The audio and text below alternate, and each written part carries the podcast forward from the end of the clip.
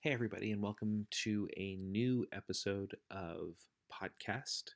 I'm your host, Calm Sword, and I'll be joined in just a moment by Redrix and the rest of our community. Um, we've been growing uh, pretty steadily, and I would like to just apologize that there was a little bit of a longer gap between episodes. Um, we're going to try to rectify that, um, but sometimes life gets in the way. Um, but I can promise that this episode will will be well worth the wait. It is um, it's kind of a sensitive topic, so I want to give a, a, heads up right now um, that we will be talking about uh, Tau relationships, Tau uh, sexuality, Tau uh, procreation, things like that. Um, this kind of stuff doesn't usually come up in regular Warhammer 40,000 conversations.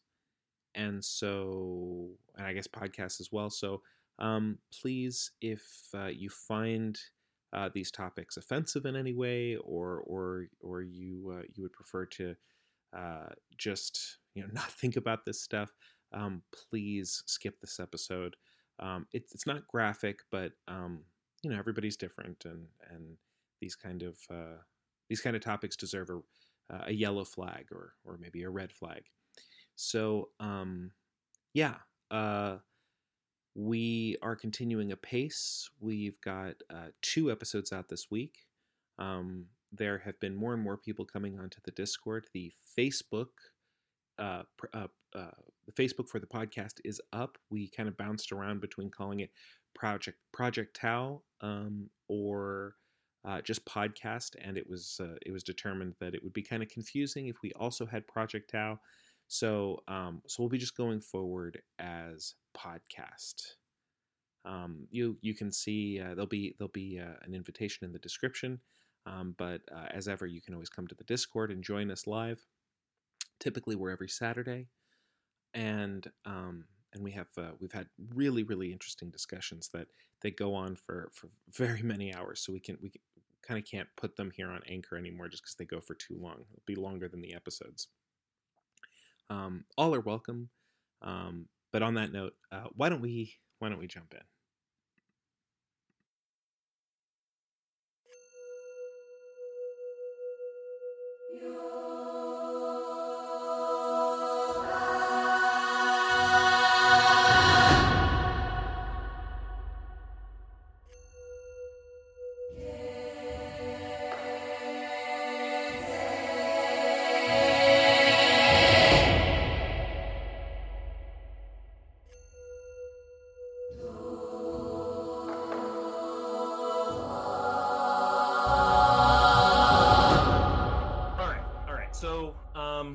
Fredericks, you ready?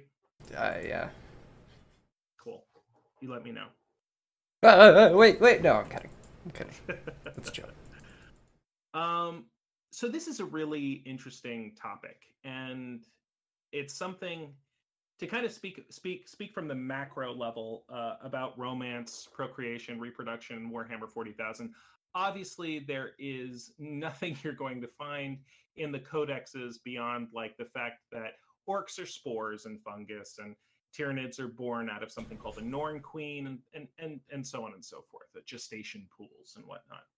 But then you know you start getting into Black Library, and every author starts to take a stab at at this kind of taboo issue and you have to kind of I, you have to walk the line. I mean it's it's it's kind of pg-13 in that weird way that like can show abaddon like displaying these freshly severed skulls of his enemies but like if you talk too much about your feelings like people might get turned off. So um so it's an interesting minefield for any author and every now and again you'll get you'll get like uh you'll get like a Graham McNeill um, who writes about the Daemonculaba, um, which is this horrific like way that Space Marines make more aspirants.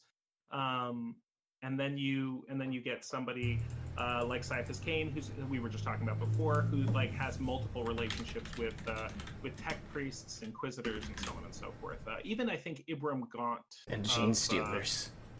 That's true. Yeah, and then gene steal Genestealers are actually probably the the the race that gets spoken about the most, but since they they literally procreate through the Genestealer's kiss, um, which is not a kiss. It it basically uh, forcibly violates you with its tongue, and then secretes uh, its DNA into your body. Um, okay, but one of the things that I think that the Tau, again, the Tau are so unique in the 40k IP and setting. The thing that makes them unique is, is that because they don't have they, they don't have an internecine uh, conflict going on. I mean, yes, you have you have Farsight, but it's uh, if anything, it's almost like a, a if you want to call it a uh, a war, it's a cold war, and and it's more like a, a, distant faction that you don't know anything about that's out in the middle of nowhere, and they don't interact with each other at all. Um, not not on a fundamental basis in which there there is conflict. So amongst the Tau, you have this unique opportunity for writers to explore relationships. Um, and and it has grown in the last 20 years to incorporate a lot of different perspectives and a lot of and a lot of different ideas uh, and we'll start with uh, the one that probably everybody knows since it's now an automatic take uh, in the codex which is the bonding ritual. The bonding ritual is is there there is and and, and in many uh, definitions they they specifically state that there is no real way to translate in this into a human concept. It's part family it's part friendship uh, it's it's got there, there's there's clearly a lot of emotion connected to it and what it what it is is is that two individuals uh, or a group of individuals but it, it can be it can be just two effectively swear to one another almost almost like a, uh, the marriage vows uh, that you see a lot in like christian or jewish uh, those are the ones i know the most uh, ritualized weddings you know like they promise their lives and their deeds and their and their and, and the and their futures basically to each other to further the greater good and that's a really interesting notion because this again this kind of bleeds back into what we're going to talk to, about to today in how the tau view every decision that they make on, on a cultural level uh, on a spiritual level on a on, on very much a personal level. The decisions that they make are to further the the you know you, we can convert the word greater good or Tau'va uh, we can convert that into societal betterment because there is no destination for the greater good. The greater good is uh, is very much like enlightenment. You just you keep peeling back the layers and there's always something else you can do. Um, and as we talked about in a previous episode tau don't even really view death as like an ending. Um, what it is is it's, it's, a passing of the torch to the next generation, um, and this in turn informs us about how they don't view, uh, into, you know, the, the the more menial jobs that let's say the Earth caste uh, does, or or the you know the the outpost jobs that the Air caste does. Uh, I mean, there are messenger pilots that conceivably spend years basically by themselves just flying around the uh, uh, the Commonwealth trying to just spread news. You know, like none of these jobs are considered a bad thing. It's it's what an individual does to further the greater good, and there's a lot of comfort in that. You know, speaking from you know from a westernized culture, uh, I would say that one of the things that is so frightening about being alive in the real world is a sense of not knowing where your place is you know and and life is effectively you know you go to high school you go to college you get a job there's these cultural expectations that eventually you're going to whittle away all of the things that you do, all the pastimes that you have, and you will eventually come to the conclusion that like, oh, this is what I do. And that and the expectation, of course, is also married to prosperity. Like I'm going to do this and I'm going to be the best at this and then I'm going to make all the money, you know? Um, and that leads to a lot of depression and that leads to a lot of confusion uh, that has that has been in Western. I, will I'll only speak from the culture that I know, which which which has just led to hundreds of years of people uh, just people being confused. And when you think about the Tau from a cultural perspective, they don't they just don't have that. They don't have that confusion. There's there's this there's a sense of settlement uh, or content settlement that the Tau each have in the, function that they do. Uh, a Shas'ui, for example, does not look down on a Shas'la. Uh, a Shas'la just has a different set of uh, responsibilities that a Shas'ui has, but everybody goes through these ranks. Um, and then are determined by the community if you should continue, if you should progress.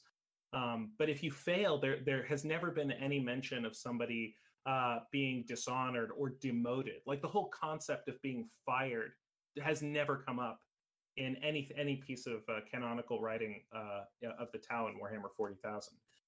So that that creates this really interesting soup, and and these individuals who who are in who are who are each making their path of trying to further the greater good, and, and we've talked about it a little bit, like with drones.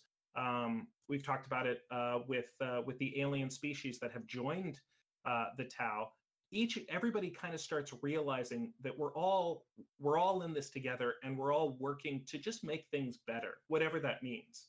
And obviously that can get into some pretty grim dark situations. Um, you know you have people volunteering. There's a there's a great example on the sept uh, Kasimian in the third sphere of earth caste uh, scientists voluntarily letting themselves be infected with the genestealer's kiss.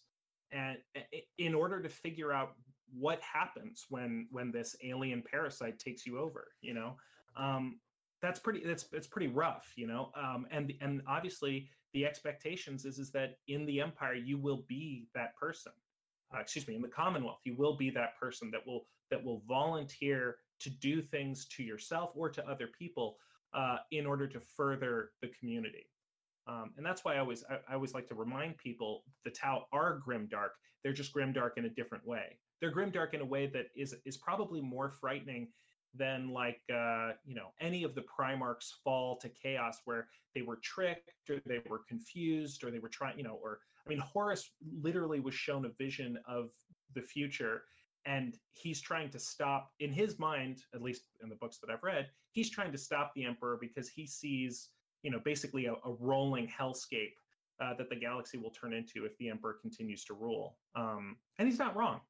So but back to the tau. So we have we have this really unique society in the middle of nowhere on the eastern fringe. And the ultimate show the ultimate sacrifice or the ultimate uh, representation of this willingness to to further the community and to embrace the greater good is to then bond yourself with another person.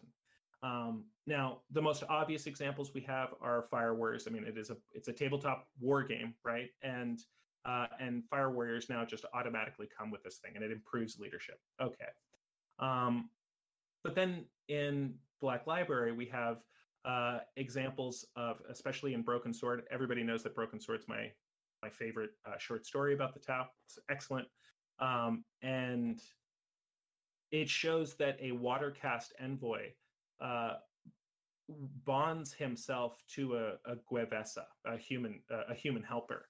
Um, and this human helper is a former Imperial Guardsman. And throughout the story, without wanting to give anything away if you haven't read it, uh, but this guardsman is really struggling with the decisions that he's that have led him to become a Gue'vesa. And he is not sure of himself. And he does things that that are you know i mean he's fighting against the government that represents the majority of his species and he's doing things that are you know what we would call heresy you know he's never going to be able to turn back from what he's done and he's really struggling with that and this water caste envoy over the course of the book uh, well the story um, basically becomes very close to him and and recognizes that he's struggling through this uh, this kind of this this this crisis of faith.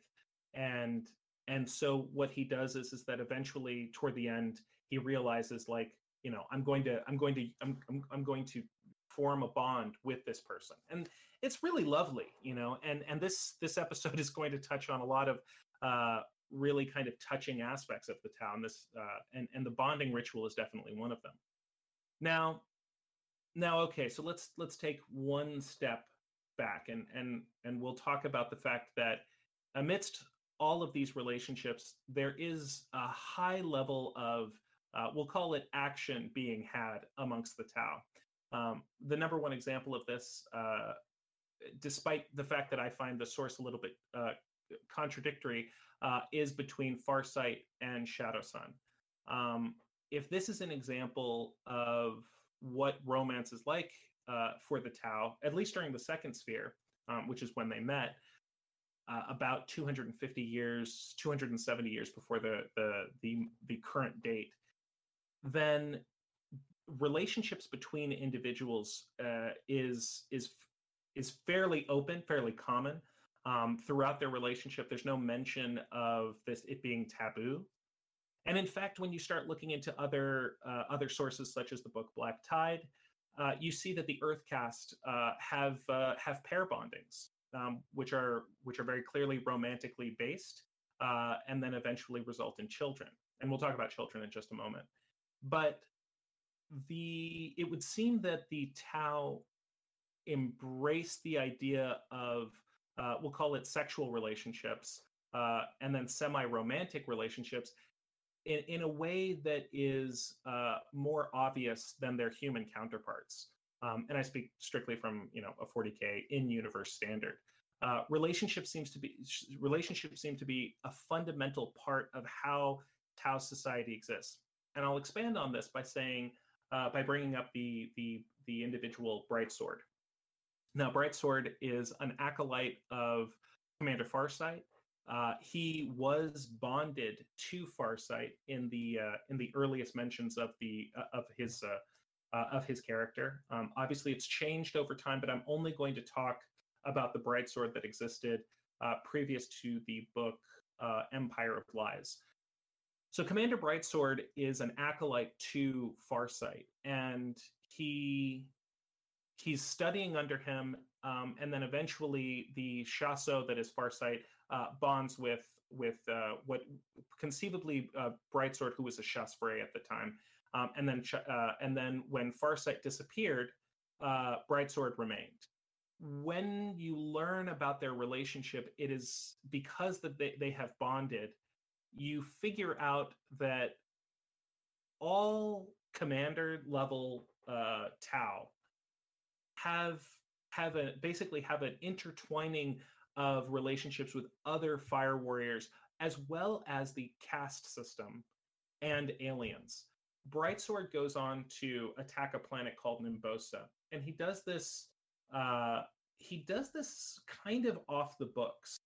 Um, and when the when the human colonists uh, try to defend themselves, Brightsword ends up massacring everyone, uh, specifically at a place called the Koloth Gorge. And he does this uh, and is then censored by the by the the upper by the Shas'ar'tol, the uh, the Fire caste command. He's brought back to Tau, um, where it's believed that the Malkla uh, ritual is performed, uh, a kind of public shaming where your uh, your sins against the community are kind of shown in front of everybody, and uh, and then he's kind of put back to work uh, under the i'm under the impression that the the command structure once they punish you like you it, it's what punishment should be. You you learn from your mistakes and then you go back to work. Um, it's not it's not an execution. It's not imprisonment. It's it's uh, it's a lesson. But the thing about brightsword and i think that this is this is why the teachings of farsight are so uh, let's use the word dangerous is that he goes and he activates all of his relationships his relationships amongst uh, the water caste which puts him in touch with a group of uh, alien mercenaries. And and the and it, it is a extremely diverse crowd of alien mercenaries that he draws.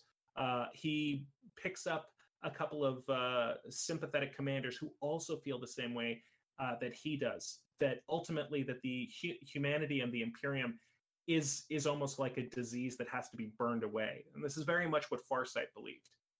And he picks a planet called Estau, and on it he starts basically building a coalition. And he does this through his personal relationships and his personal contacts throughout the empire. And this is very different from, I think, what regular people consider uh, like let's call it the status quo of how a, a, military works. In the imperium if i want something done i have to send a note to the administratum and let's hope that in my lifetime they'll get to reading it and they will send me uh, a regiment or they'll send me uh, weapons. They'll they'll they'll give me what i need. Um, i then uh, go to my commanding officer or, or, or, let's say the, the governor of a planet and then they ratify uh, my decision to do x y and z it's all very uh, it's all very by the book. It's, there's a lot of paperwork involved, um, and it's very and it's similar to what the real world bureaucracy of of you know, modern day is. The Tau don't seem to have that. The Tau seem to operate entirely from a position of where your personal relationships can elevate the thing that you want to get done. And the closest thing that we have to to a, a representation of that in the real world is uh, World War II Japan, where individual generals, the army, or the I mean the, the army and the navy were both actively uh, contentious with one another and didn't get along at all. Uh, or we have the you know late 1950s like China, where we have these warlords that are that are kind of they're kind of ruling China uh, in place of like a centralized government that comes later. Um, not to make anybody have to go run to Wikipedia, but obviously 40k is drawn from real world history, and so that's what the tower like. So how does that how does that get back? And we're getting to procreation and reproduction, but it's important to understand that the Tau have a free flow of relationships amongst each other. There is there is no indication that there is any kind of taboo uh, that that there there is no sexual restriction, and that's something that becomes really important as we start getting into the fundamentals of how they reproduce. So, so as a quick recap, we've talked about how Tau don't have a restriction on their let's call it their emotional relationships and in fact as a society they rely on those emotional relationships to get things done.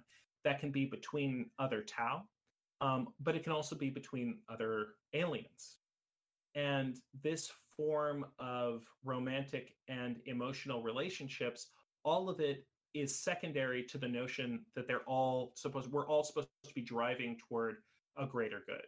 Um, and it's an expression of uh, accomplishment to be able to bond with another person because it would be like anybody in this room if we bond together to get a job done we're like united and that's that's almost like a, a higher form of cooperation right but the notion that we have of like marriage which basically eh, amongst amongst again amongst western cultures marriage kind of separates you a little bit from everybody else. Like you you enter into a union with one other person. The tau don't have that as a as a culture. Uh, if anything a union between two or more people is driving toward uh, driving toward uh, furthering the community's goals. So, so now that we have that as like our foundation, let's talk about reproduction. So, what we know is is that the Tau often have large families, and these families, uh, interestingly, don't necessarily grow up together. Um, in the case of uh, the the character uh, named Kais in uh, in the Fire Warrior novel, that was the first novel for for the Tau. We know that Kais was born and uh, then was inducted into a creche uh, or creche um, that then grew him up into the into the warrior that he would become. This has kind of taken root in the community as well as the uh, greater 40k lore community the idea that the tau just don't raise their children um, that there's a, a, coldness to it and i think that that's been strengthened in in the last codex um, the, this idea that the tau are a little bit more uh, like a colony of insects you know that they just like you're you're born into a role and and that's your role and, and then you die I am going to say that there there is more evidence that what it and this and this is the thing that makes the Tau so alien is is that they do have children. They often have large families. Shadowsun, for example, is one of uh, is one of th- uh, a group of three sisters. Um, there are water caste examples of three seems to be a, a common number uh, in terms of how big a family is, and, and f- for me, I, I, consider three. That's a that's a pretty that's a pretty big family. Um, there are no examples, though, of like twins. There are no examples of nine kids. So three seems to be uh, kind of like the goal.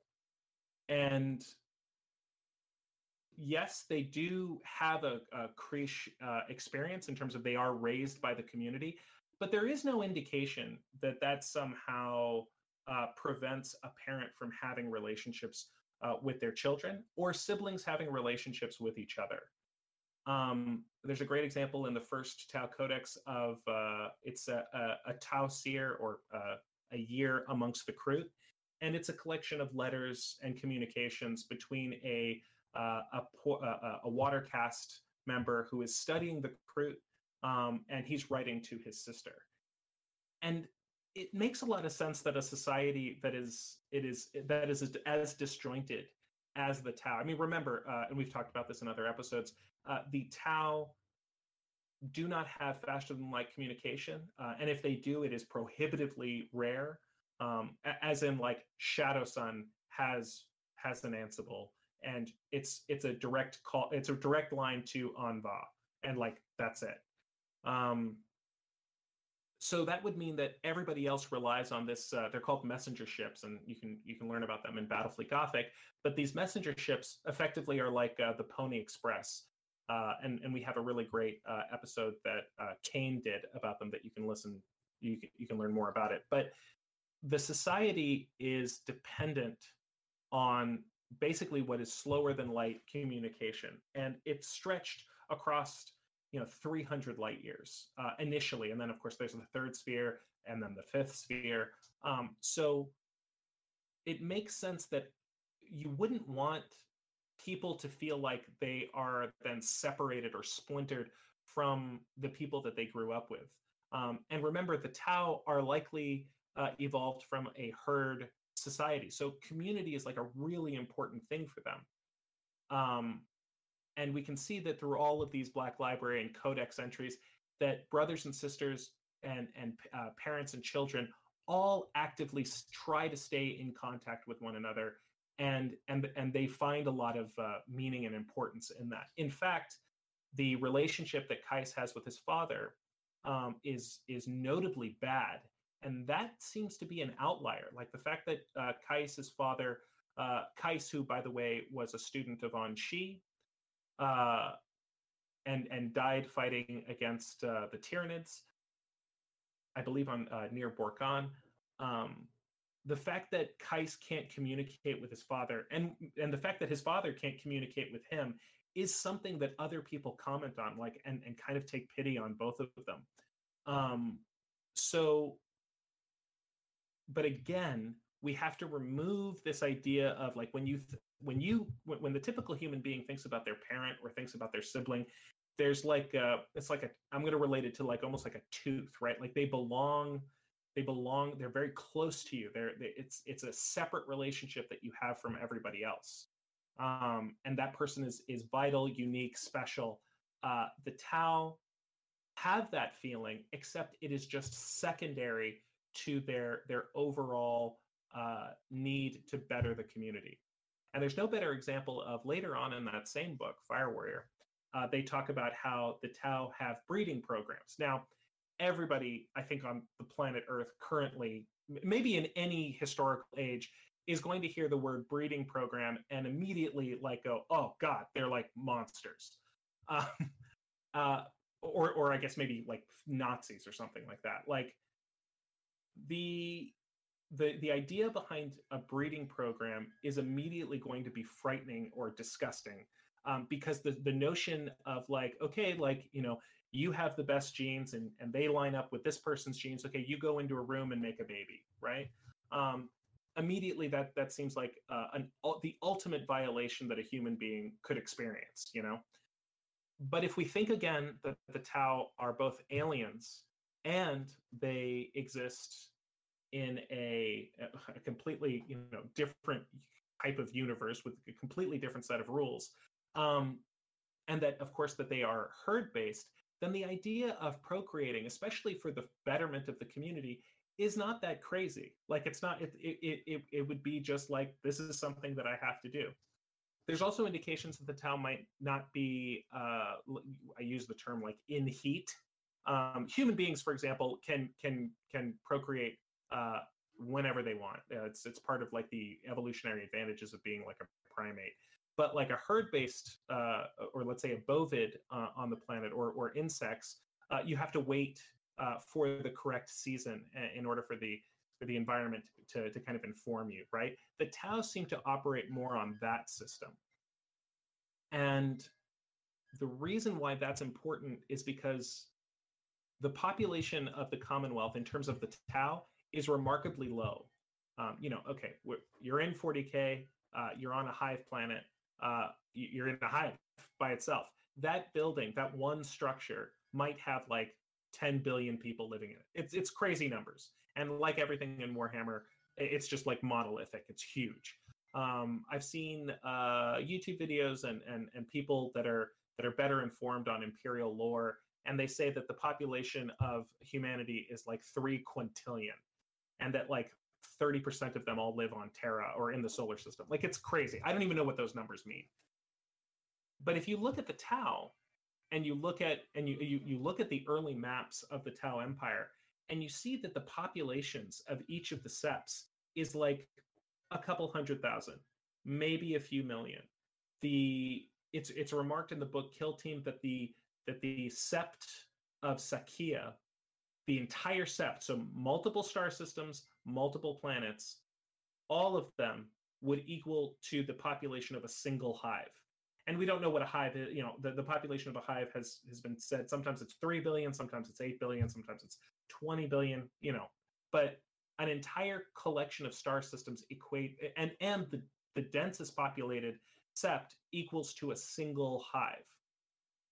Uh, later in the second and third codex, it also remarks that the Tau population was not able to, cons- to sustain a continued level of colonization in the first sphere, and that the gains that they made in the, sec- uh, in the second sphere were done because they had an alliance with the Kroot. So there's a real population problem. We'll, we'll call it a problem. There's a real, there's just not enough Tau to do what the Commonwealth has has decided it needs to be doing and that that that's one of the reasons why the auxiliaries are such a vital part of the Tau military machine. They need to be able to um, they need to be able to have uh, the uh, just a, just the bodies to be able to accomplish uh, everything that is uh, that they set out to do. So if you if you had an engineered environment for procreation, you would probably solve that pretty quickly, um, unless there was some kind of biological, uh, let's call it ceiling, um, that prevents you from doing so. So, so again, so the Tau have a breeding program, and every birth that is uh, every successful birth is then tracked, and that Tau, that that female or male Tau, will have a job that they will then take uh, from another Tau who will age out. And this this system is is is a necessity for how the seps individually determine what they they can do. So that breeding pro program becomes becomes a foundation for literally everything that a community of tau uh, can basically plan for. And that's why you hear about like the fact that like Tash'var um, is still a frontier sept and that's likely because even though it's been thousands of years, they probably still don't have enough bodies to colonize every world that's within the Tash'var Sept. Uh, that's also why it took decades for the third sphere to rev up and to have enough bodies to be able to then kind of expand outward uh, into into imperial space again. Um, and that's why uh, people like myself are a little bit dubious about the notion that a fourth sphere and fifth sphere could then happen within like 12 years of each other, because that, that kind of feels like a fumble on the writer's part, uh, where just any colonial effort is just regarded as a sphere. A sphere is about 2,000 years of expansion. Um, the first sphere is is just a couple hundred years shorter than the second sphere, and the second sphere lasted for thousands of years. Something I think I think 2,500 years, something like that. Um, the third sphere is remarkable because it lasted only about eight to 12 years. And that's largely because the Tau, as they expanded into the Imperium, basically got the hammer down uh, from a combination of a Imperial crusade and a chapter-sized force of Space Marines led by Cato Sicarius. So the expansion efforts and probably the body count made it so that the third sphere just couldn't keep going. They, they, once they hit a certain body count, that's it. That there's no more expansion.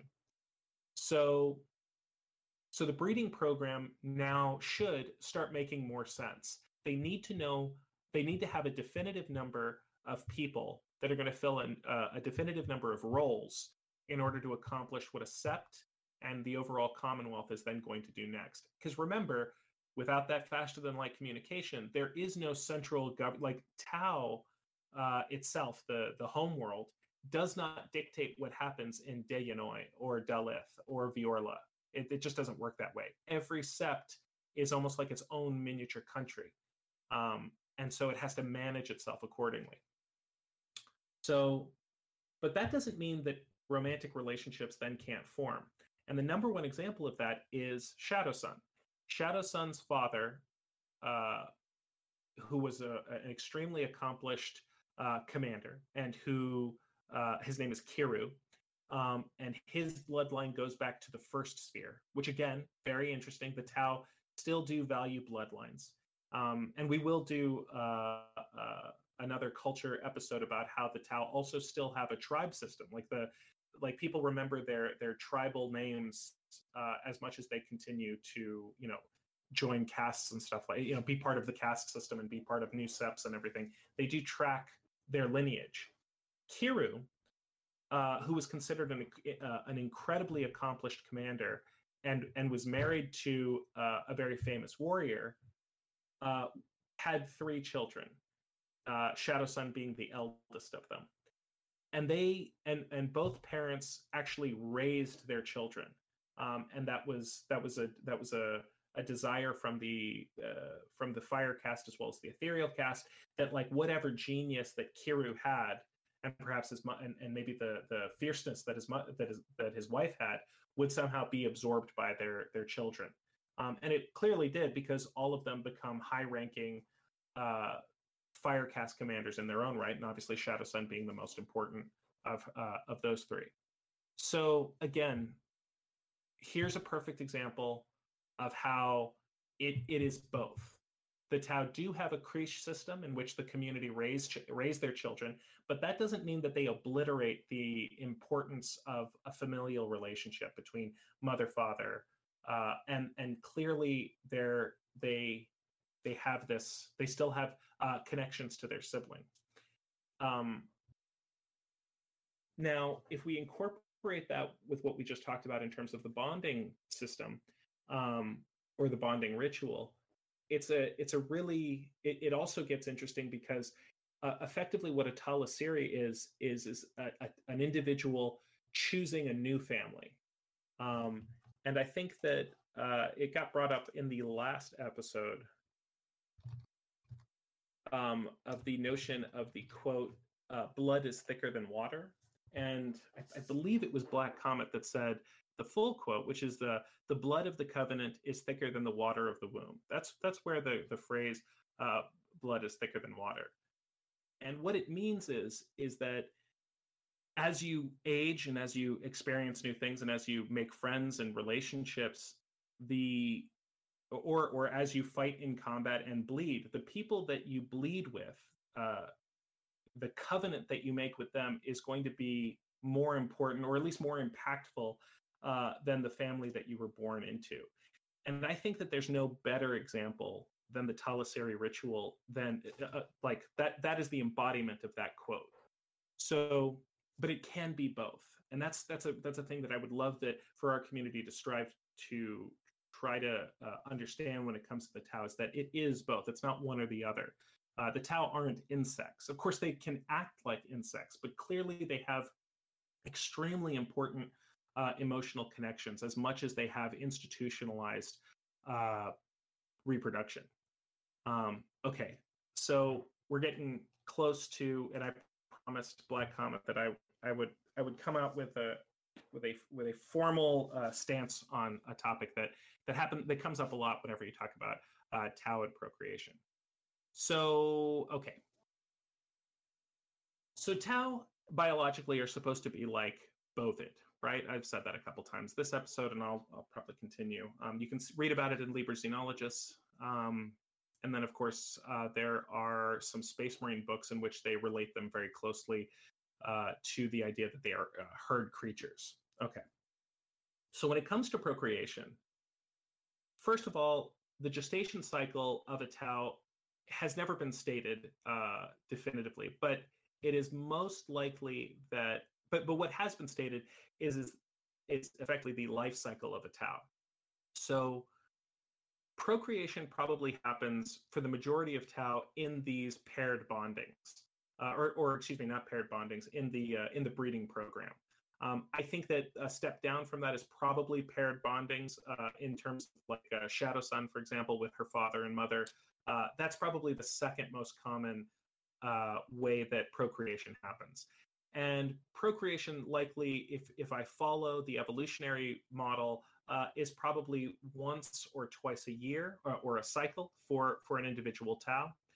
Probably those, but but then of course there there there are there is pleasure-seeking activity in which we see Farsight and Shadowsun together, um, which they are they have sex and, they, and, that's something that totally normal. So there's no reason to think that the Tau don't uh, have recreational sexual activity. But if we get into the gestation cycle, it's probably very short. Um, I would say it's uh, if you if you look at a Tau life cycle, uh, the Tau only sleep about two hours a day. They're mostly nocturnal, and if they are uh, bovine related, then they probably have like something like between like a three and five month gestation cycle, and the children that they have likely uh, but uh, start walking, you know, within a couple minutes or a couple hours. Um, again, this is because, uh, at least in my opinion, based on the evidence that I have, uh, they are a prey species, and uh, you have to uh, you have to get up and go very quickly um, if you're prey.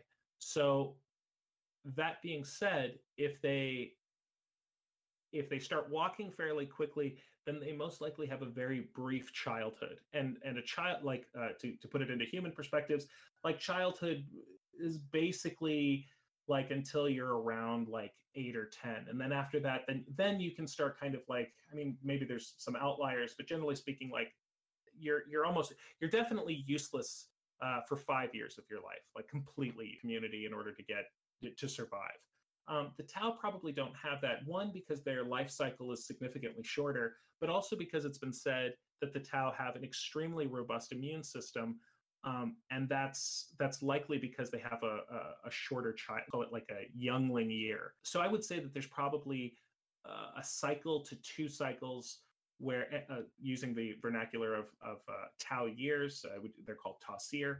Um, it's it's likely that they they spend about two tau'cyr in this stage, and then they're good to go. Um, we've seen numbers get thrown around all the time in terms of like what they do uh, in terms of like their time after that. I would say it's it's most likely that they spend four of these tau'cyr uh, in in a creche, uh, being raised by the community or being raised by their parents or a combination of both. And then they probably enter in the uh, Saal rank, so that's S A A L. That's that that's before a La rank, um, and they probably spend between four and eight tau'cyr uh, being a Saal. And a Saal, uh, you know, you're you're you're effectively learning what's going to be your job uh, as as part of the caste that you're in. They're also grooming you for the positions that you'll most likely be. So that's where, uh, you know, that's where if you are if you're considered like an outlier, if you're a little bit like a if you're a thrill seeker, you might end up being uh, with Pathfinder training. Uh, if you end up just being like a bulldozer of a of a Tau, you'll probably end up in the Breacher Corps. So, so all of these all of these different uh, things are discovered in that time. Now, if everything is cyclical uh, in this manner, it is likely, uh, and again, we're going to this position of a lot of, you know, it's not A or B, it's it's A B. It's it's probably both. Um, amidst all of this, uh, you have the question of then what do Tau look like under their armor? And there's obviously uh, volumes of, of, memes and, and, and endless uh, fan art and, and stories uh, about. Uh, I, I, think there's one about like a Tau hooking up with a custodian, things like that. Okay, I'm not going to comment on any of that stuff because it's just silly, but it's sometimes funny. But whether the question of if, like, where do the biological differences of a female Tau and male Tau uh, begin and end. And it's likely that we look, it, it's it, the, the, the easiest thing to look at first is the crest uh, or the nasal slit uh, on their heads. So female Tau have Ys, uh, regular Tau have eyes, uh, capital I's. Um, and then, of course, you have the ethereal caste, which has this weird bone ridge um, that sets them apart from everybody else. But every Tau, no matter their caste, has those signifiers. Um, I would say that again, based on based on the evolutionary tract uh, of, of of being related to bovine, it is really difficult for a human being to tell the difference between uh, a male and female cow, for example. Um, you, the horns, right? Like that's it. Um, but in all likelihood, the only time that a female Tau is going to have breasts um, and get anywhere near what the artwork kind of shows uh, is probably only going to be when she is pregnant. And then most likely uh, after pregnancy and after the feeding years, it's unclear if the Tau do uh, nurture their own children. Again, I don't see why they wouldn't. Uh, the Tau are very traditional in terms of how they treat uh, future generations of, of other Tau. There, there's no indication, for example, barring one example, uh, that the Tau clone themselves for, you know, uh, there's no indication that they have uh, external wombs. Uh, in fact, one of the things that, one of the hallmarks of the fire caste is that they do not allow drones to do all their fighting because it is their purpose to to to be the to be the aspect of their culture that fights and dies for the cause um, all of this stuff it, again it's very alien but it's very traditional and so i wouldn't i wouldn't think that the tau uh, you know just have like uh, i don't know like wall wombs or something or like fish tank wombs. Likely what happens is is that a female tau is is uh, goes through her gestation cycle uh, has a baby nurtures the baby for a certain amount of time and then returns to duty. Uh, we'll call it like the swedish model. Um, it's it's likely something closer to that.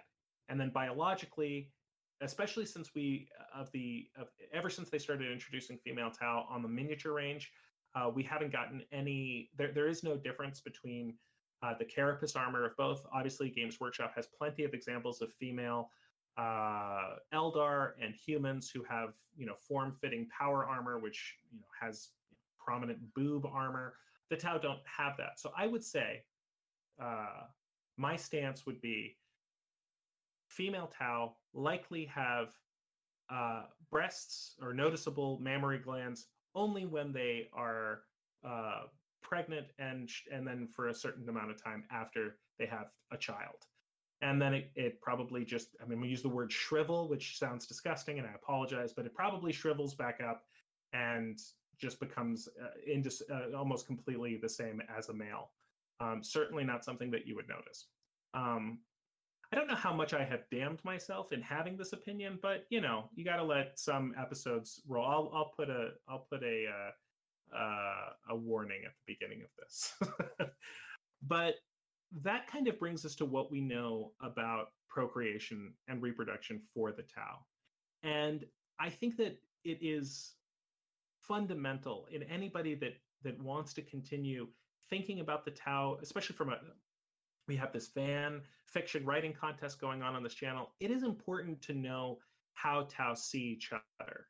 And if we if we always hold up the idea that there is that every decision that is made uh, from procreation, which is one of the most important aspects of biological life, any advanced society is going to have uh, uh, fertility rituals. They're going to have uh, emotional connections. A- any successful society that that has been invented in science fiction, you know, has to have some level of that. Otherwise, otherwise you get the Tyranids, right? Or you get the Arachnids from Starship Troopers, and so on and so forth. Like, you need the emotional connection, and you need to understand uh, emotional depth in order to make really good stories. And the Tau are brimming with examples and I even think to a certain extent it gets really, really interesting as you expand into uh, into further writings uh, that potentially there there there is likely no stigma for how the Tau choose to have those relationships. Uh, the water caste member that uh, that, that has a Ta'lissera uh, bond with a human, there, there's no there's no nobody thinks it's unusual nobody thinks it's it's con- something that worthy of condemnation or critique. And to me that indicates that tau society as a whole as long as every decision is being made to broaden the overall good of the community then it doesn't matter how it's done.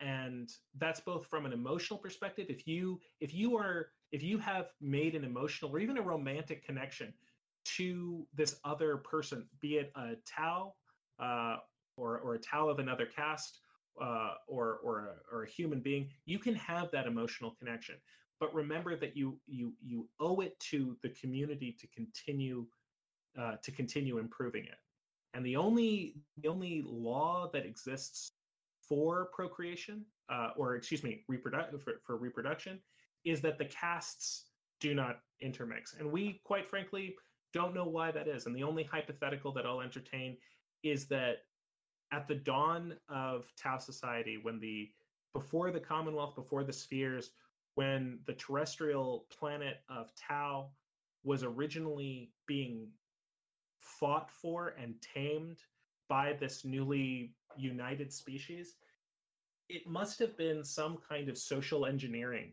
that the cultures, you know, and, and remember, you have the plain dwelling hunter types uh, that will eventually become the fire caste. You have the water and earth castes, which effectively are civilians, you know, they, the, the builders and the tradesmen, and then the the kind of really strange uh, messenger class uh, or messenger society that that uh, the, that will eventually become the air caste, who who could have had wings. Um, amidst all of these different societies, the fastest way for the proto ethereals or the early ethereals uh, to unite everybody by was to basically say, these are the societies. You stick to your culture. We're not going to we're not going to mess with with the bleed over of uh, of any kind of cross social uh, uh, let's call it colon, uh, uh, pollination, um, that everybody is going to stay in the society that you're in right now. And what you do, what your society does, will be what your caste does. And eh, to put it in human terms, that would be like um, nobody makes cuckoo clocks better than the, the than the Swiss, you know, or nobody makes a nobody makes a complex combustible engine as good as the Germans. So now, now that we're a united human species, that's what Germany does. Germany makes engines. That's what they do. They're not going to they're not going to go over and like, you know, build a better bicycle. They're going to do they're going to build engines. Um, and that's effectively what happened in the po- very early post Mont'au uh, Tau history.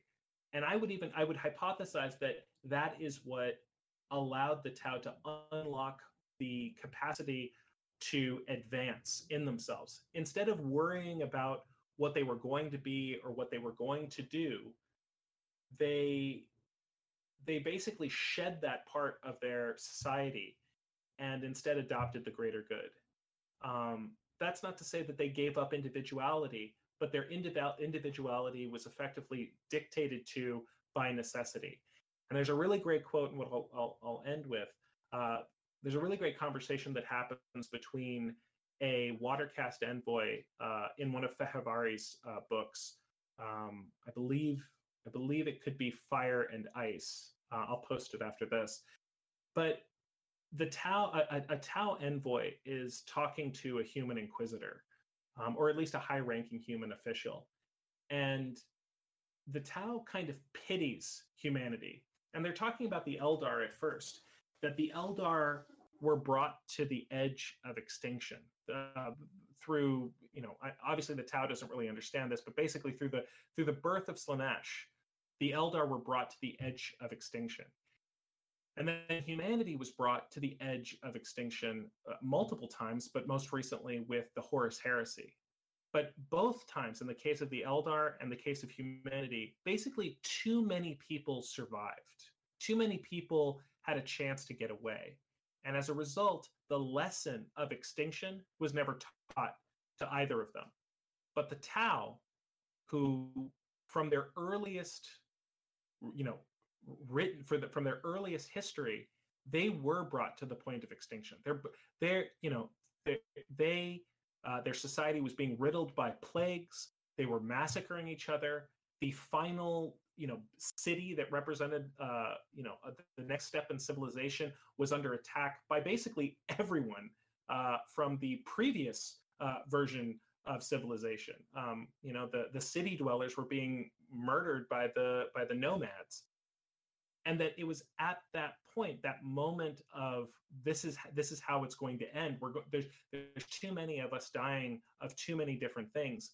That the Tau basically looked at extinction, looked on the abyss, and realized they had to get their shit together in order to survive and that in this it's a really great excerpt uh, i will try to find it and post it but the author basically summarizes why the tau are the way that they are is that they have seen extinction they have witnessed what it would be like to just not exist as a species anymore and now they are doing what they need to do in order to survive and that is the greater good so uh, I think that's good for uh, today. Um, uh, would anybody? Does anybody have? Uh, as always, I, I I open up for questions.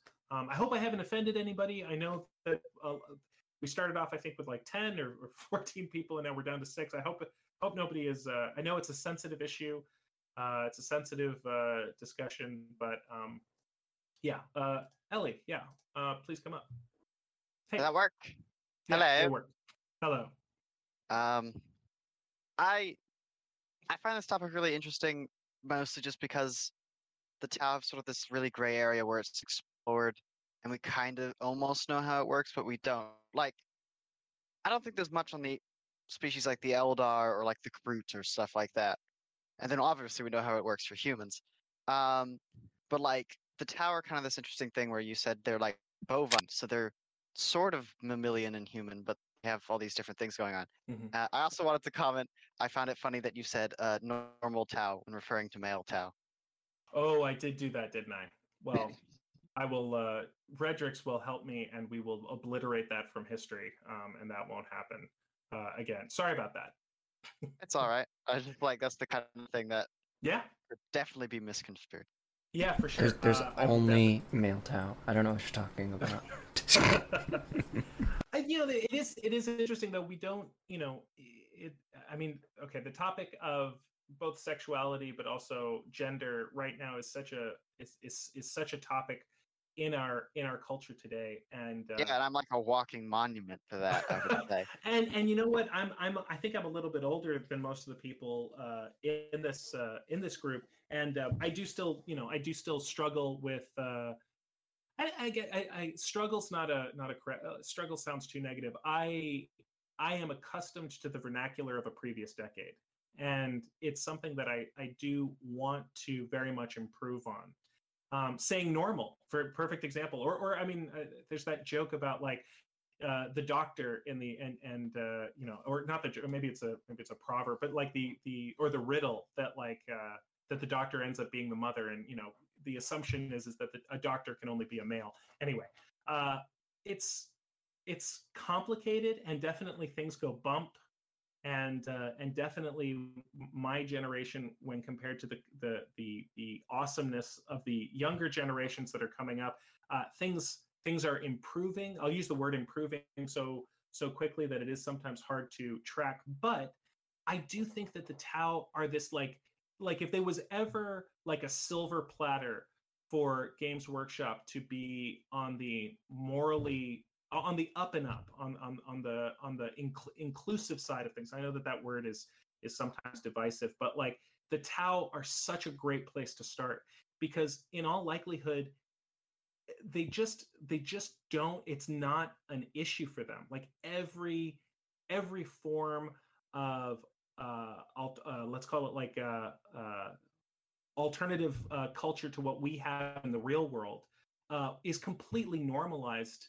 I use that word normalized in Tau culture. Like it's probably everything is is just as long as you put everything aside and you keep making sure that you're going toward a greater good. Uh, and and and part of the greater good is making sure that you're not uh, hurting other other people. This comes up a lot in like Facebook conversations where it's like people say like, "Oh, well, you know, if you don't join the Tau, they'll conquer you." And it's like, first of all, there's no examples of that. There's the like we have like the the earliest the, the first contact scenario with the Tau and the Nicassar, we don't actually know why they fought each other, but the Tau did fight the Nicassar. The Nicassar did sue for peace basically.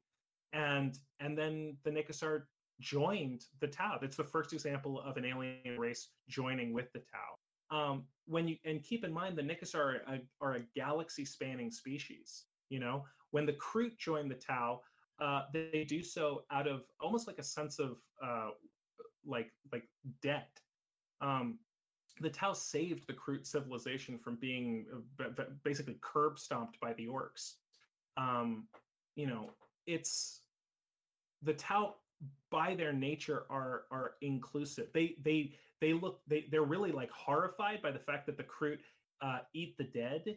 You know, like that's a real that's a shocker for them. Like you know, at the end of the battle, like the Kroot will be like, okay, so gonna go eat these eat yeah. these corpses. You know, and the tower like, gee, okay, fine, like do it, but like maybe like the tower you know, just like what? yeah you know and, and the tau i don't think the tau really i don't think anybody really uh, it's always it's always remarkable how little the species know about each other. Like like so for example like the tau can't tell the difference between dark eldar and craftworld eldar. Um, and regular humans can't tell the difference between chaos space marines and regular space marines unless you know sans tentacles. Um yeah, but, yeah. but but it's but it's just it's it's it's such an opportunity i feel like for games workshop to just be like here's an example of a utopian society where yes they still have their grim darkness here and there and i, I am i'm a full advocate for for grim dark tau but when it comes to all of the other problems that human society struggles with in 40k and in real and in the real world like the tau it's that's that's like water off a duck's butt like they're totally open to every every species uh and every and every form of expression that exists so I'll I'll do better, Ellie. Thank you. Thank you for catching that. It's all right. It's just a little thing. Um, I guess also my other thought was, um, misplaced a bit because I thought of something else. When you mentioned that the the Sans tentacles thing, I thought of an obscure uh, Space Marine chapter. I know we don't talk about Space Marines in the Tau server. no, no, we can talk about. We, inevitably, we talk about Space Marines because it's yeah, 40k. It's 40. Okay. Yeah. Go for there There is a um, there's this whole thing called the Cursed Founding, which is probably one of my favorite bits of Space Marine lore, which was like basically the first try at Primaris Space Marines that went really, really crappily. Mm-hmm. Um, and one of these chapters, a lot of them have fallen to chaos, but one of the loyalist ones is a Salamander successor called the Black Dragons. Right. And right. they grow like bones and stuff. They're like bones that grow out of their skin and things like that. And right, they've right, been. Chaos Space Marines, I think, three times in canon, which I think is hilarious. But, Um, yeah, I mean, like an Inquisitor Lord on Terra itself did not know that there were 18 Primarchs. Like, it, it's it's it's it's such a it's such a perfect part of this of this universe that like the people living inside of it know not even like probably 5% of what everybody in this room knows about like no i mean obviously it gets a little bit tenuous with like the dark angels but like nobody knows that the dark angels are uh that half of them fell to chaos uh at the end of the heresy you know um yeah. a- anyway it's great it's great The Great. ignorance of the 40k universe of itself it's is the it's the best super fun. Yeah. excellent uh, i'm going to invite joyce up thank you so much ella uh this is your first time right yeah, it's the first time I've actually caught one of these. I've listened to all the episodes, but this is the first one I've caught live. well it's a pleasure to have you here Thank you. Uh i think joyous i saw you next i'll just go down the list it'll be black comet next and then neovo joyce you there Yeah, I'm here. perfect So I'm wondering this thing. thing. So when it comes to reproduction, do the councils of the other species also determine that, or is it like is just really independently de- depending on the individual from other client species? hmm So, so that's a great question. So we know that the Earth caste monitors the breeding program for the Tau uh, as a species. Right. Uh, and it seems like what they're doing is making sure that the best genes pair up with each other. But it's also, again, because they don't have a very extensive uh, faster than light network. Uh, again, I, I uh, am of the school that the Tau uh, have skip drives um, because anything slower than that, and you can't have an interstellar empire that fights against inter- uh, the FTL civilizations. Mhm. Um, but uh, I would say they probably keep it local. So uh, very similar to Star Trek uh, or early Star Trek, where you have these, you know, these giant expl- exploration ships that have schools and have farms and have like all of these things crammed onto one ship. Uh, the Tau Explorer class, uh, also called the Gal'leath, uh, is is a is an enormous vessel and it's a colonization ship. Uh, it has both uh, active uh, an active crew, uh, an active population of of Tau of every caste on board, but it also uh, they also typically have uh, cryogenically frozen populations that are waiting to get to a destination.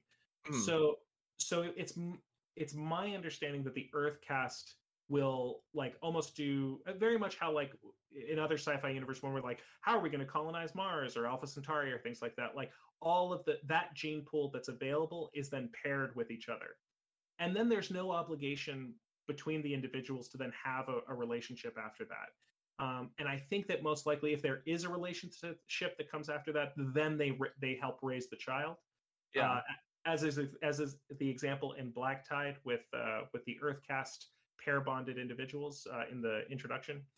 Um, but uh, but if they, there is no if there is no relationship that's going to be there, then the child is then grown by the by the community and probably by the it's it's it's probably by a mixed bag. Um, and then as as they get as they uh, mature, they then uh, go to the assigned caste that they were born into. Remember that the Tau do not um, don't don't uh, breed between the castes, not Yeah. even in the not in, not even in the enclaves. Uh, and then uh, and then after that, they they uh, they, that they're probably a subspecies. It's probably like how uh, you know you you have like um, chimpanzees, gorillas, and spider monkeys. Like that's probably how we should view the Tau. Like they, they're very distinct, and they they probably probably couldn't procreate anymore. Yeah. Now, to answer your second question, I do think that there is a level of population control, not to the extent that the. I mean, we. all- I think everybody knows about the sterilization rumors um, that came out of Dawn of War. Um, Oh, there's yeah. also there, uh, there's also the more recent uh, Fantasy Flight uh, uh, information that indicates that the Tau are uh, amongst the Gue'la, so not the Gue'vesa. Uh, the, they are they are like taking direct management of human population uh, and limiting it. But again, but again, I and I, and I know that I know that procreation, reproduction, all romance, all of this stuff is it can get really, really touchy really fast Right. but but I but I do not think the Tau view reproduction in the kind of uh the elevated way that humanity does. And yeah, it doesn't have to be like forced. There's also like you know reproductive rights, for example. right, and that's exactly. kind of like another part of the question I want to ask is like, was there is there any part in the lore where there's like indicative of like contraceptives being spread by the Tau? Oh wow. Uh no, there is no indications of that, but yeah, that would also make a lot of sense. What there is examples of uh is that effectively the so the Tau live in a post-scarcity uh, uh, society, which means that everybody has a job. That you know they do not have homelessness. Uh, they do. They do. The the every single person has a purpose. Uh, everybody has a job. Everybody has a function.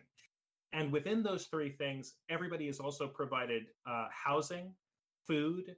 Uh, nobody nobody suffers from uh, the inequality of of a of a, of a civilization that, that that still has scarcity.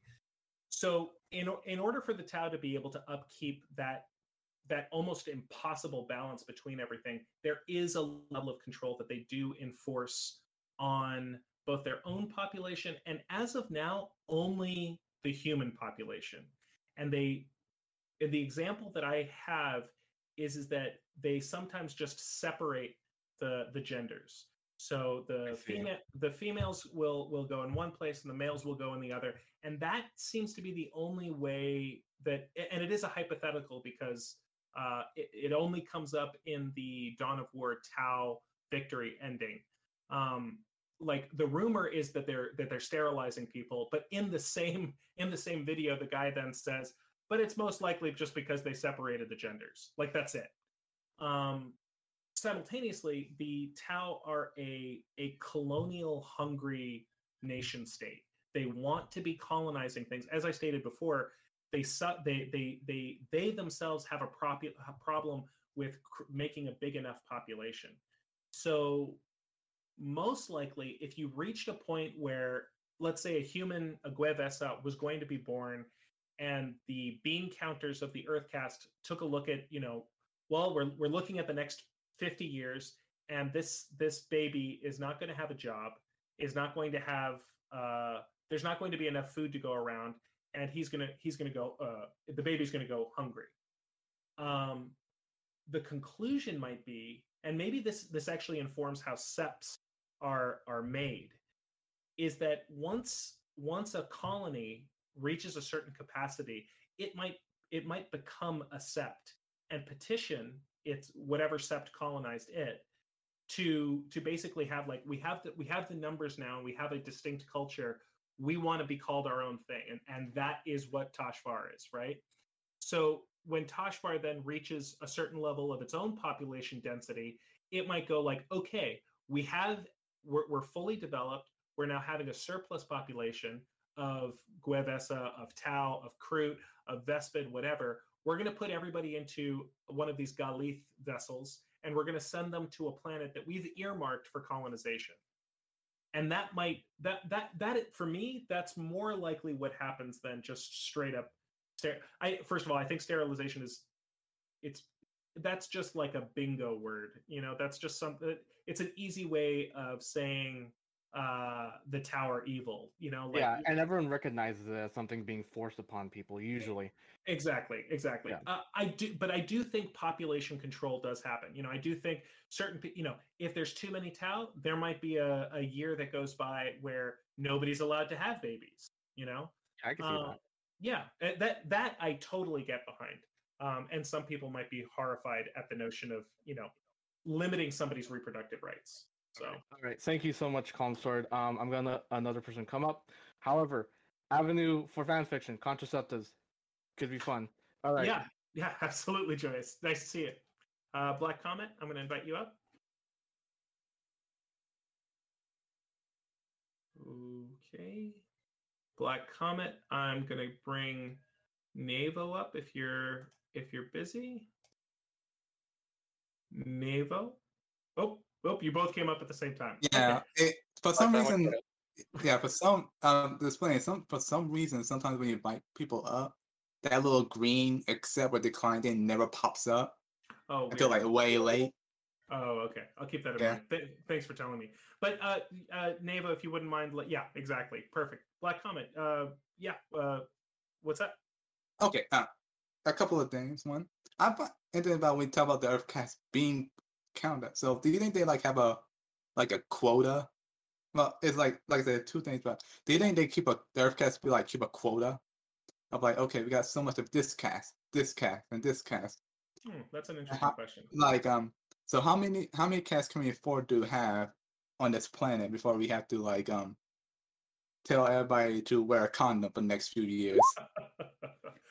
Um, okay, so uh, good question. Um, as of right now, um, and I don't know, it's an interesting thing that came up uh, when we were studying, when we were uh, prepping for the uh, Farsight Enclave uh, episodes.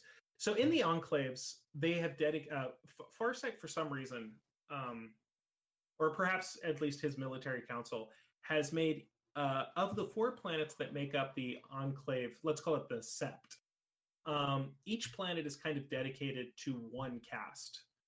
And I've always thought that that's really unfortunate. Like a lot of people think of Farsight as the uh, as this like you know is the noble bright hero, and I find that uh, I find that the segregation of giving a planet completely over to the management of one caste over another is actually incredibly uh, dystopian, um, and and even uh, even kind of uh, medieval You know, especially when you find out that a military council rules over uh, all these other uh, all these other castes. Like like uh, the the fire caste is in complete control. So Yeah. that's what it's like in the enclaves. Every world of the Commonwealth and every sept that we have an example of has a tendency of leaning toward one caste or another. So, for example, the most obvious one is Vior'la. Vior'la uh, is it just seems to have a like it seems to have a a uh, a larger fire caste population. And we don't actually know why that is. And it's and in fact it might be something worth stu- like trying to figure out or hypothesizing about. But but like T'olku um, is known for its uh, the, the the the the ethereal caste right? And um, and then we have like uh, a breakdown of that that like uh, the Tashvari breacher teams are known to be the best in the Commonwealth. So so every I think every sept and every world has by necessity has to have representation from every caste. That's Okay. not the that's not the case with like outposts. Um, the air caste seem to man those independently, uh, but and and obviously the air caste can't live on terrestrial bodies without being in a lot in, in severe pain.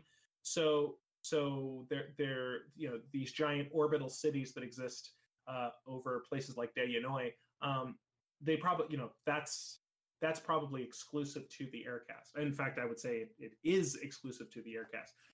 But when it comes to the the terrestrial colonies, I think the the other four castes, the uh, the ethereals, the you know the water caste the earth caste, and the fire caste have some form of representation. Now, something to remember, and something you know, whenever somebody says like, "Oh, well, mind control," um, remember that the ethereal caste is numerically the smallest of the castes and they don't and because the other castes hold them in such reverence and are so worried about them and they should be um, because over the course of the last 270 years uh, ethereals have been specifically targeted by the enemies of the commonwealth.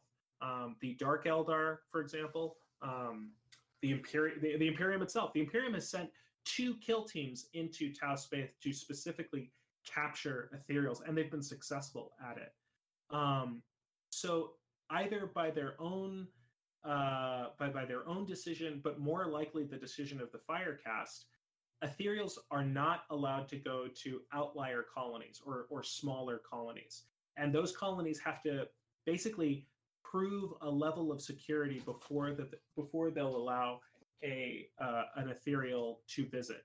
And the best example of that is uh, is Kaurava, um, the planet that uh, is depicted in the Dawn of War games uh, when they introduced the Tau. The Tau had a colony there for a hundred years before the first ethereal stepped on the planet, and that's something really important to keep in mind when when thinking about like like just planet you know planet populations and sept populations. Um, there is a difference and uh, and most likely the balance a hundred percent the balance is kept by the earth caste to make sure that that that that's there. But if a planet for some reason is just more has more opportunities for one caste or another they will become they, they'll, they'll kind of rise to the to to the top to kind of dictate what the culture is um, a little bit. Um, does that answer your question black comment Uh, yes, and can I ask one more, a shorter one, or? Sure sure. Uh, I'll Um, show, yeah sorry how open are the Tau are be when it comes to relationships? How open? What do you mean? Hmm? What, just, sorry, what, what does open mean? Uh, Oh, like um, um, in- interspecies, gay stuff like that. oh, okay. Uh, okay. So this is just my personal opinion. Obviously, Games Workshop has never published anything on this specifically. And again, Yeah, uh, I I, just- wanted. No, no, no. Yeah, It's a great question. No, no, no. It's a great question. It's a great question. I'll answer it. I just I have to have a preamble before somebody, you know, uh, gets Yeah. upset. I, I don't want anybody to get upset. Uh, but I would say, based on my understanding of the Tau, um, I would say again, any anything that makes an individual happy uh, within within within within the Commonwealth, be it uh, an alien species uh, or or the Tau themselves, I think everything is is embraced. so long as two things are kept in mind. One, that relationship is somehow furthering the greater good. And the second rule is that it's not infringing upon the ability for another species to uh, to be successful. Uh, so, for example, um, uh, let's say the Vespid. Uh, there's a really great uh, uh, excerpt in Liber Xenologis about the Vespid and how uh, this particular Vespid is actually lamenting the loss of his culture because the city that he lived in, the the, the Vespid city, you know, kind of like float. They live in these floating islands. has basically been completely given over to the to the Tau manufacturing and military war machine. Um, and he's lamenting that. So so that but but but that decision furthers the greater good. You, you see what i mean? Um, and that's a decision that his society has made uh, over over over rejecting you know? Um, when it comes to individual relationships the same thing goes. If your if your relationship with and we see the, the water caste envoy and the human soldier they clearly have an extremely emotional relationship, a connection to each other. Now, whether or not it's sexual, I don't know. Prob- probably, pro- probably not. I would say. Um, I I don't think that Warhammer Forty Thousand is Star Trek, where you have a lot of interspecies. Uh, uh, you know, uh, ha- having like hybrids and stuff. I just don't. I, I think it's a different genre. I think it's a different, Yeah. a different type of universe. But I d- what I what I would stress is that emotional relationships, relationships almost that that are that are probably rarer than romantic relationships, likely exist between uh, the Tau, between themselves, between the castes, as well as uh, as well as with their auxiliaries, uh, with with the Kroot. I, I think it's totally like, and you can even see it in the rules. Like Anghkor Prok, who is the hero of his species, uh, in his rules, he was allowed to lead units of Tau. That's insane. That would be like an Imperial Guardsman leading a unit of uh, Space Marines. Space Marines. Yeah, I mean that it's it's insane, and and we can extrapolate the the the essence of that tabletop rule with. I mean, game designers are like brilliant, genius people. They they saw the Tau and saw that that rule would be a really cool thing that exemplifies an aspect of their society that they allow aliens to lead them and and we can see in broken sword that there is a Gue'vesa O, uh, a former inquisitor who is leading a squad of crisis suits you know that's it's just it's it's nuts so to, I think- so I, yeah so, I, to, I- so the quick answer to your question is just i think that everything goes so long as it's furthering the community Okay. Thank you. yeah no problem uh Neva? Hi. So I just wanted to to say I had no idea what I was walking into here. Um, I have not. I didn't know there was a series. I didn't know there was anything. I kind of joined and went, wait, what? And but I I I kind of got hooked. Um, The conversation overall is is interesting from a macroeconomic kind of perspective. Um, when you say it's a post scarcity society, a whole bunch of base precepts that we have in our own confirmation bias get turned on the ear. yeah absolutely So, so what we what we end up looking at is um, a situation where you can easily think that there is a disconnect entirely between interpersonal relations and procreation. Hmm. So what we're looking at here is a situation where just because you know you, you have a relationship, even a personal one, a physically interactive one, does not necessarily denote procreation is even something involved. If you look at a post scarcity in society, the things that have to be achieved to be able to get there Mhm. you're in a situation where they can easily manage their population because there's no such thing as birth control. There's no such thing as as uh, an unmanaged pregnancy or uh, or anything like that. It's literally just whatever the choices are. And because of the fact that there is this giant edict of the greater good that governs everything, a la like the Star Trek mentality of each person's personal development is their goal, Mhm, but their goal is in support of the greater good. mhm. It it very much denotes a different perspective than than how we would generally conceive of and literally conceive of procreation. Yeah. No, so it I, I, I sort of when you when you look at it and from that perspective, it's sort of it, the, the the the next generation and the parenting and that sort of thing is all by choice. There's no necessity involved. It's all whether it's the the right thing or the wrong thing to do, and there's going to be a lot of different perspectives. Ones that we like, like we said before, when when the Tau look at the the Kroot and go, "Okay, what?" but uh, a lot of things that that are going on uh you know we we we have that same disconnect when it comes to the tau we we would we would have to really disconnect and say if if there's a fire warrior who uh, sorry the uh the the the bonding ritual Uh, yeah, yeah, yeah. yeah so so the bonding ritual denotes a relationship of significant connection but not necessarily in emotional or relational but it's it is of a sort you can almost call it like a coworker that you have a great deal invested with Exactly. You know it's it, you can even take that as far as a, a full-on relationship that lasts for a very long time but that doesn't ever necessarily need to denote that procreation or reproduction is ever involved in a post scarcity in a society you're you're dealing with a variety of different things that just disconnect you know Absol- a source of yeah. a source of food for us is intimately connected with our performance and our ability to to be uh, a, a you know a, a highly successful individual in our network. That doesn't matter in a post scarcity environment. None of that matters in a post scarcity environment. Yeah. it, it's it's all to do with you know what the edicts of the society are.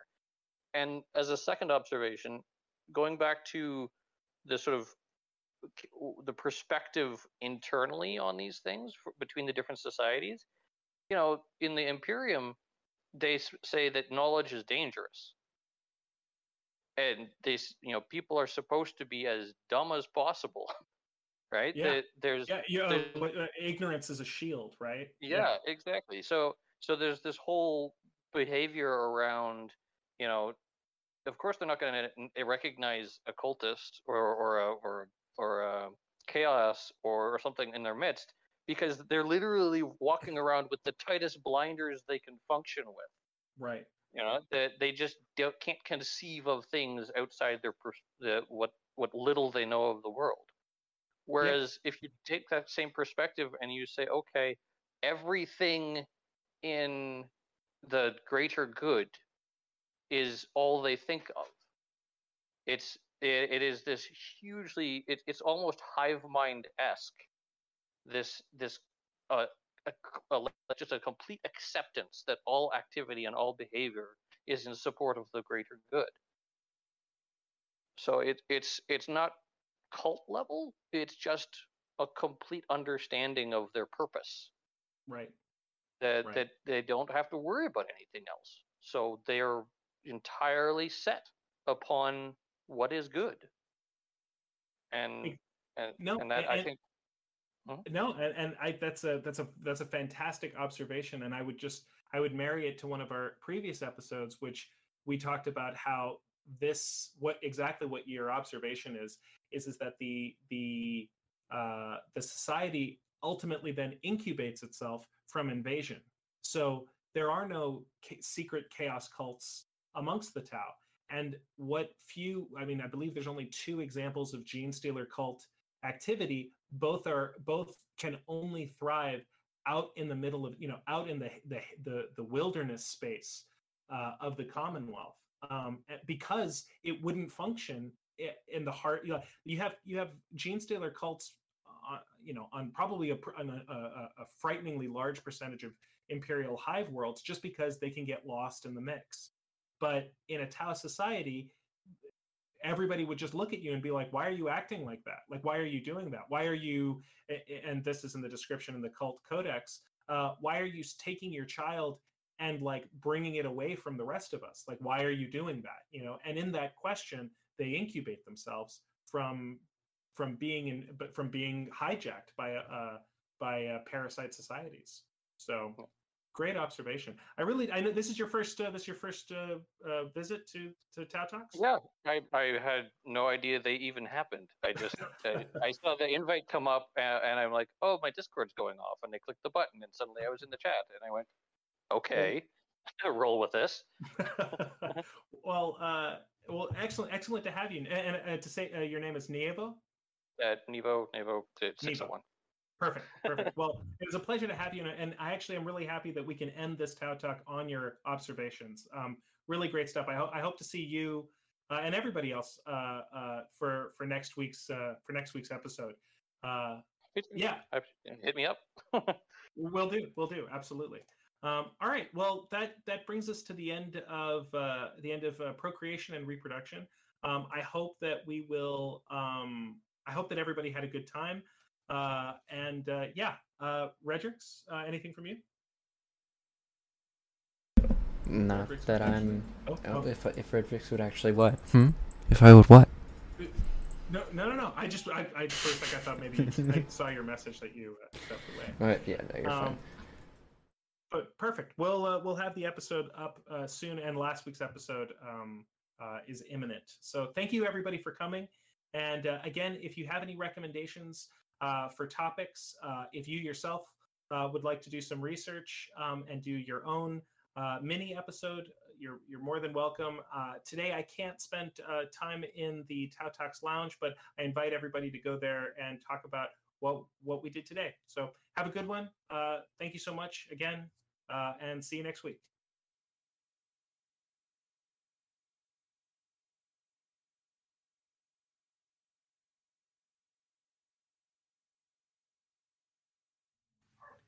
Hey, everybody. So, in light of some of the things that have been going around on the internet, we just wanted to make sure that it's very clear that this podcast is in no way affiliated with Games Workshop or any of their copyright. Um, this is entirely fan made, and we do so for the benefit of the community. Um, join us next week. And don't forget to like, subscribe, and follow us. If you uh, are interested in joining our part of the community, you can come to the Discord channel tau 40.000. We all look forward to seeing you there. It's a good, it's a good place, especially if you want to argue about Tau Blood Color.